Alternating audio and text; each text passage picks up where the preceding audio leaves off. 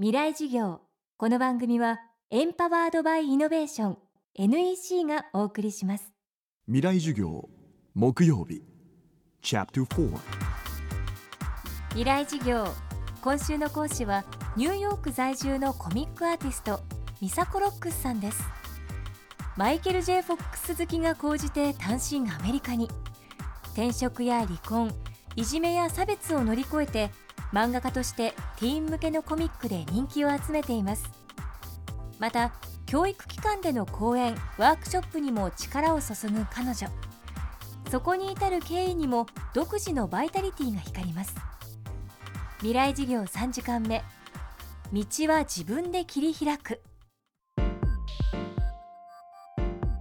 日本の出版会社と違ってですねアメリカの出版会社ってプロモーションも何にもやってくれないんですね。全部アーティスト任せなところがあるんですよ。だから私の場合はですね、えっと、ターゲットがもうティーンって分かってたのでだったらティーンのいる場所に行こうじゃないと。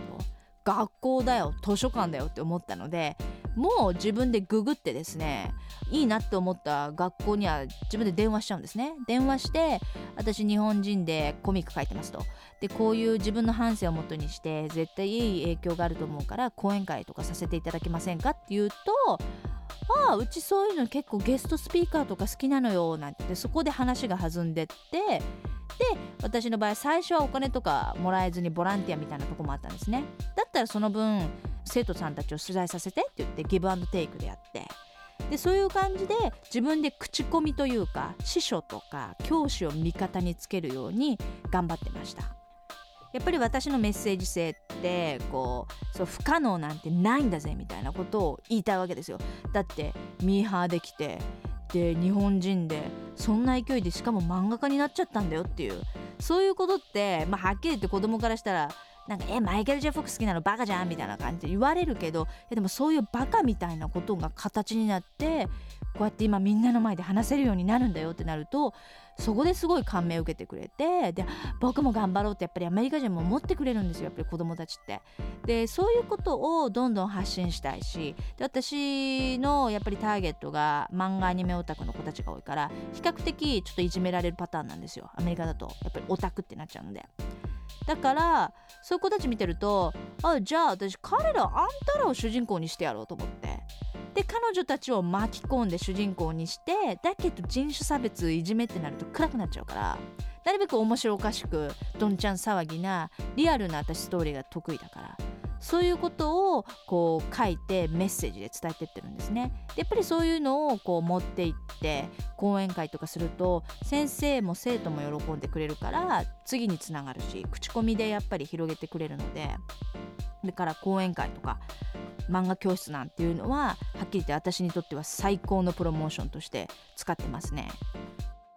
挫折とチャレンジを繰り返しながらコミックアーティストとして活躍するミサコロックスさん最後は日本の若者世代に向けてのメッセージです。キーワードはメンターを探せ。やっぱりそう何かやりたいことがわからないとか中学生の子たちからも結構メール来るんですよ。私やっていいことがわからないから美佐子さんのようにするにはどうしたらいいですかとか聞くんですが私だって最初やっていいことなんか全く分かんなかったしただなんだろうこう自分の目の前にそうやって誰かが助言してくれて「あ美佐子ってほら子供受けいいじゃん」とか言ってくれた時に「あそっかじゃあ子供美術館でバイトしようかな」とかほんとそういう勢いでたまたまこうほんとわらしべ長者のようにですね私は少しずつ少しずつ進んでったんですね。もちろん回り道だったけどそういう自分の中で絶対やりたいことわからないって言っても好きなことってあるじゃないですか。例えば女の子だったらネイルが好きとか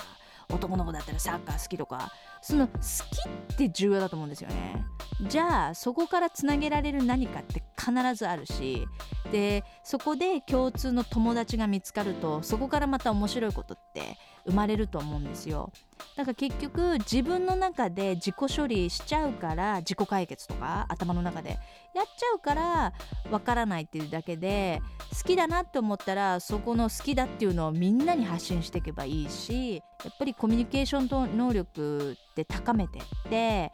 こう仲間を見つけてってですねでその中からこうメンターって言って私はこう自分の中で師匠ってあがいてるまあ、あの人たちがいるんですよ。そういう人たちと出会うと結構こうこれからどうしようってなった時にあの自然とアドバイスってくれるんですね。自分の筋道も分かってくるっていうのもあると思うんですね。とにかく自分がそう悩みを言ってでそれをこう聞いてくれてそうだねっていう同調してくれる人そうメンターってはそう本当にあの本音と自分の気持ちという全部それをさらけ出せる人。同い年だって別にいいんですよ。あの自分の年上の人たちだって。でも親じゃない人ね。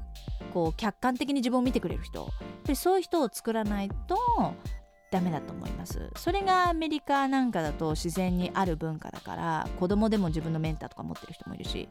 だからこそ彼だって、うん、客観的に自分のこと見て自分の意見言えてっていうのもあるのかもしれないですね。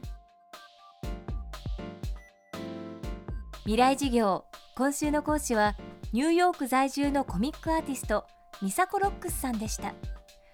ミサコロックスさんの日本語コミック。理由とか目的とか何だっていいじゃん。チャレンジしなくちゃ後悔もできない。は自分探しや仕事選びのヒントが詰まった一冊。ディスカバー21から発売中です。